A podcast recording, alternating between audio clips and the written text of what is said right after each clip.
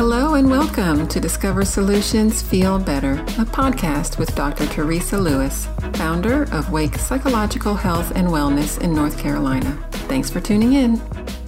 Welcome to episode two, where we are focusing on awareness today, one of our six foundations of psychological health and wellness. How are you doing today, Natalie? And how is your awareness today? you know, now that you mention it, that's a really good question. I'm good. I'm feeling very self aware, sometimes too self aware, but I'm doing good. Thanks for asking.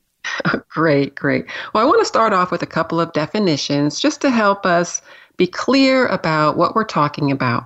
So, first, we have awareness, which in general is just the ability to perceive events, just to be cognizant and to know what is happening. For example, if you're looking out the window, you're aware of the sunlight. And then we have attention. So, in attention in psychology is the concentration of your awareness on something to the exclusion of other things. Okay? So, many people struggle with keeping their attention focused on what they want to focus on. So, for example, you might have your mind wander or you might be reading a passage and say, What did I just read? And you read it again. Someone could be talking to you and you might blank out because your mind goes elsewhere. Attention can just be fleeting. It could be very focused. You could have very good attention where you zero in on your work project and you're focused on it and you're excelling at that, or playing basketball or tennis. So that's when your attention is present, you're present, you're fully alive, and we call that also like being in flow. When your attention, your mind, your body, your energy is all focused on a single point and it's just flowing pretty effortlessly. And that's what we call flow. Yeah, I read about that a lot in self help books when they talk about being uninterrupted, where you're just able to work for hours at a time and you don't even realize time is passing. I don't feel like right. that ever happens to me. oh no. Well, that's um, something that you can develop, though. You okay. know, you can develop the ability to get into flow, and the more that you practice that, then the easier it is to access it. The other thing that happens with attention is sometimes we think if I multitask, right, mm-hmm. if I mm. do multiple things at one time, I can get more done. So I'm going to sit here and I'm going to talk on the phone.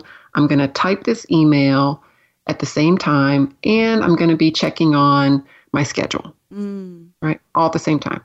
So you think, okay, I'm getting a lot done. You're very busy. But we know, you know, studies have shown us, and I think it's pretty well known now that multitasking is, is a myth, right?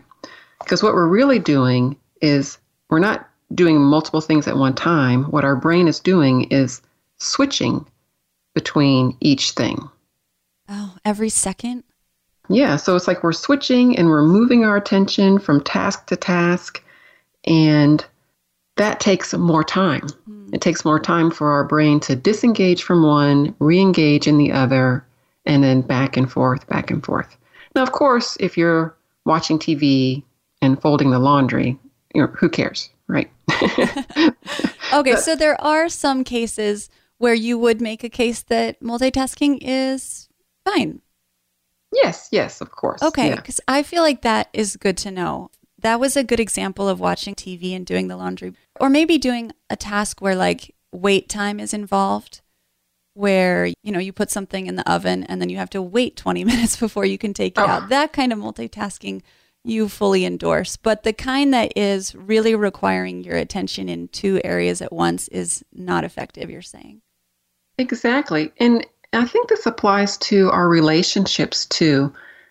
Even in, in parenting, you know, if you are trying to get your work done at the same time as listening to your child, right? Mm. Or listening to a family member or a friend, you might think you're listening, you might think, you know, yeah, you're hearing the words, but you're not really giving the full attention to either task, right? Right. And the work suffers, and then the relationship in that moment isn't getting the, the attention either. Oh, yeah. I feel very embarrassed when I kind of get caught, like you said, with my mind wandering and not really listening to what someone's saying to me. That's that's embarrassing. well, especially if they call you out, right? Yeah. and you feel Are you bad. listening? Yeah. Oh yeah, Well- if it's a child, that does not feel great. Right, Yeah. right. And you have to teach that to kids too. It's like with my kids, I let them know, okay, the device has to be closed and off, you know, during these certain times so that we can really focus on each other, right? hmm Like family dinner or even riding in the car. You know, I for me, you know, I'm probably not the most popular on this, but when I pick up my kids from school, there's no devices. There's no, you know, my kids are teenagers. I have a teenager now and a son in college. And when we get in the car, they know. They put their phone in their pocket. They just know because we're going to talk about the day. Great. All right. So we have our two things we have our awareness and attention. And then not only is it like sometimes we are multitasking and dividing our attention because we think it's going to be useful, but also in our modern world, there's just so many things are competing for our attention and there's so much pressure to do so much. Like we're constantly bombarded with stimuli and responsibilities and and complex interactions and it just makes it hard for us to keep our attention on what's important. Yes, I see that a lot because we have like our to-do list for example is full of things that are urgent but not important, right? Right. And so when you ask people, when you settle down and you're in a quiet space and you ask them, what's important? Right? What's important to you? Many times you get answers about relationships, right? About helping others, about fulfilling their dreams or goals. And the busyness of life often takes us away from our values and what we feel is most important. So that's where mindfulness comes in. And Jon Kabat-Zinn, uh, he pretty much brought mindfulness into the modern world and in a secular way. And he defines it as mindfulness is awareness that arises through paying attention on purpose in the present moment, non judgmentally. So, with that definition, you know, there's a lot of things in there, right? We have, you know, using our attention in the present moment, which is key. So, we're not focusing our attention on a past experience or planning for the future, but we're right here, right now. And we do so with non judgment, right? And what I say is love, right? With love, kindness, compassion. For me, all of that is about love. So, why would we want to do this? Well, let me tell you. First, mindfulness does promote well being, right? We're able to savor the pleasures in life, worry less, and form meaningful connections with others. Have you practiced mindfulness, Natalie? Do you have an example of where you felt it's promoted well being for you? Now, I want to say yes to answer this question because I, from time to time, do journal. And I feel like journaling might be a good exercise that is a gateway to mindfulness, maybe. so, Mhm. yes, I, I have found journaling to be extremely helpful in figuring out, you know, how I feel just by putting it into words. Right, right. Yes, very good.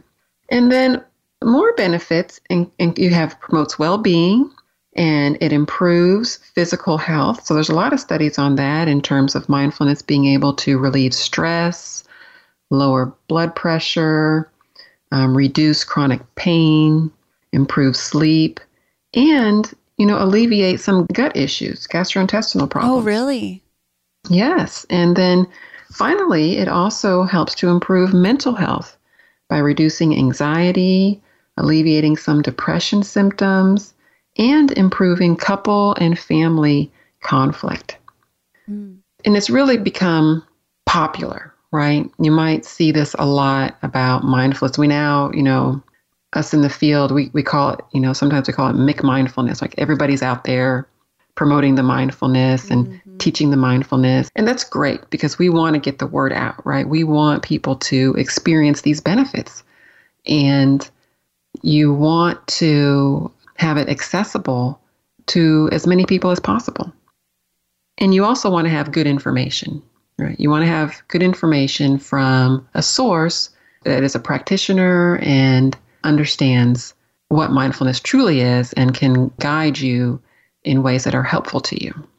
Yes, like you said, it is top of mind right now a little bit in some circles. And so I bet you would be maybe concerned with making sure that people remembered that last um, part of the definition, right? And it, and remembered that it has to be done in love. Otherwise, you could maybe do more harm than good. Yes, and and thanks for bringing that back around because mindfulness is not awareness, simple just having awareness because us as human beings, we naturally have a negativity bias in our brains. And as the researchers and scientists have said, that it's kind of like a holdover from early times when we had to really be alert to our environment. We had to watch out for the animals that might come to get us, always scanning for some type of threat. Mm. And for many of us, that's not the case of our lives, right? We don't have to constantly be scanning for some type of threat. Mm-hmm. We're pretty sheltered in that way. But our brains have not evolved as quickly as our modern life has. And so we do kind of continually scan and we kind of have a negativity bias, waiting for what's going to happen next or, oh no, when is the other shoe going to drop? Mm-hmm. That kind of thing can be a part of our consciousness. Yeah. And so, so important to use that non judgmental piece of the definition to infuse love in what you're doing with yourself. And as you become aware of yourself, it's so, so important to befriend yourself, to bring kindness and friendliness together with your awareness. So let's talk about when you realize that you're not being mindful, right? We kind of call it automatic pilot. Mm, okay. And so, like, for example, you're in a car, and sometimes we can drive for miles and you're not really aware of what you're doing. you know, you know, you could just be on the freeway driving, and the next thing you know, you missed your exit. In the same way, we might not really be present moment to moment for much of our lives. We can often just be miles away or drifting mindlessly without being aware of our state of mind. Mm-hmm. And the danger of that is that when we're on automatic pilot, when we're just kind of going through our days, getting through the days, going through our routines, just getting by, we're more likely to have our buttons pressed. You know, events around us, thoughts, feelings, sensations in the mind can trigger old habits and negative thinking that undermine our happiness. So, are you saying that when we operate in autopilot, we are more sensitive? Yes, because things can appear to come out of left field. Oh, okay. Yeah, you're just kind of operating on automatic pilot, and then something could happen, like a car could cut right in front of you. And you're and thrown then, off more than you And you're thrown been. off. Right. But if you were fully paying attention, maybe you would have seen that car coming. You know, you could be mm-hmm. slowing down, accommodating the entry of that car. But if you're just on automatic pilot, it might appear like boom, it's in front of you. And you're like, ah, and slam on the brakes. And then maybe you might curse and be mad. So that's an example of the driving. I could give you an example of working with my own mind. This was when my kids were younger, and I was in the car, not driving, but I was in the car and I was on my phone, like doing some emailing or something of the sort. And my son was in the back seat just making a lot of noise. Mm-hmm. Just making a lot of noise. Like kids do. Like kids do, yes. And he was, I don't know what he was doing, but he was doing bam, bam, bam, pow, pow, pow. I don't know what it was. but it was. Boys are very my... good at sound effects, I've found. yes. And I was just getting so annoyed because it was interfering with my concentration of whatever it was I was doing. And I could just feel the tension in my body rise. I could feel myself getting irritated. And I could feel my mind and my thoughts wanting to tell him to be quiet, mm-hmm. to stop what he's doing. Yes, because you were kind of being forced to multitask when you didn't want to. Yeah, yeah. So in that moment, I think because of, you know, my practice, I was able to catch myself, you know, pause, you know, breathe in deeply, exhale, and realize there is enough space for him here. You know, he is having a good time. He's happy in his back seat. There's no need for me to squash that. There's plenty of space for him and for me, and it's okay. That's amazing. So, that is truly using the power of your mind. Right. And I've helped my clients with those practices as well. And all mindfulness techniques are a form of meditation. And there's many forms of meditation, there's many mindfulness techniques, but it's all about meditation because meditation is being present, focusing in and directing your attention, I say with a kindness, with a sense of gentleness and, lo- and love. So, right now, what I'd like to do is just go ahead and bring to your attention a moment now for us to do a mindfulness meditation. So take a moment now and become aware of your body. Notice where and how the body is being supported. Notice the weight of your body is supported by the chair or the bed or the earth. Notice any sensations internally and on the skin. Tune in to the temperature of your environment. Become aware of the general sensate experience of the body. No judgment, just noticing. Now take notice how are you feeling right now focusing on the body? Are you tired, energized? Do you feel stressed, jittery, calm? How am I doing right now? Next, tune in to how am I feeling emotionally? What is the emotion telling you? Do you feel calm, peaceful, anxious, anger? Have a curiosity about that. See it, feel it, and it's okay. Honoring that we are human beings with an emotional experience and accepting what is there.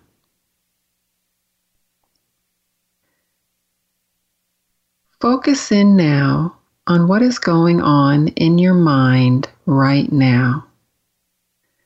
What is the quality of my thinking mind? Is it relaxed? Is it very busy? Do you have racing thoughts going around and around? Or do you have multiple thoughts popping up like popcorn? Or are they like waves, slow waves of the ocean? What types of thoughts? They present focused, past, future. Again, no judgment, just tuning in to what is present.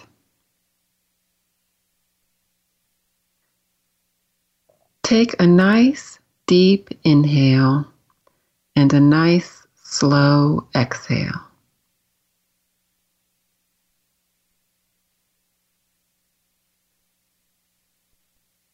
Do that a few times and relax into the quality of here I am, an ordinary human being.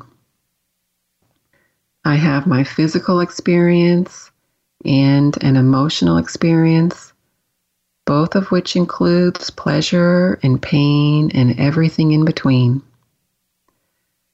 And I have a cognitive thinking experience. And it's all a completely normal experience of being human. I can relax with that and appreciate another moment of being alive here on the planet. Appreciate the whole thing and lessen the struggle with myself and bring kindness, friendliness, and love for my own being.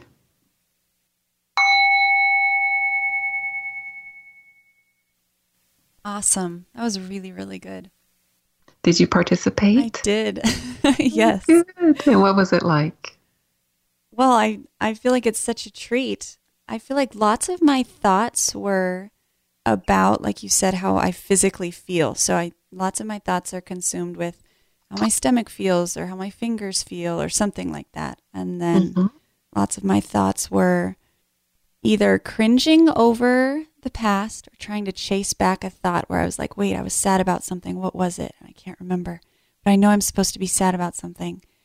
Isn't it interesting how you had the thought, I'm supposed to be sad?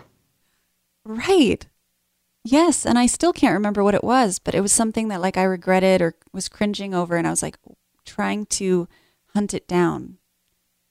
Wow, isn't that in- so? That's the negativity bias right there, right? Mm, true. It's like I'm supposed to be sad. Well, no, there is no supposed to be. You, you know, you experience what you experience in the moment, and that is what it is, right? Yeah.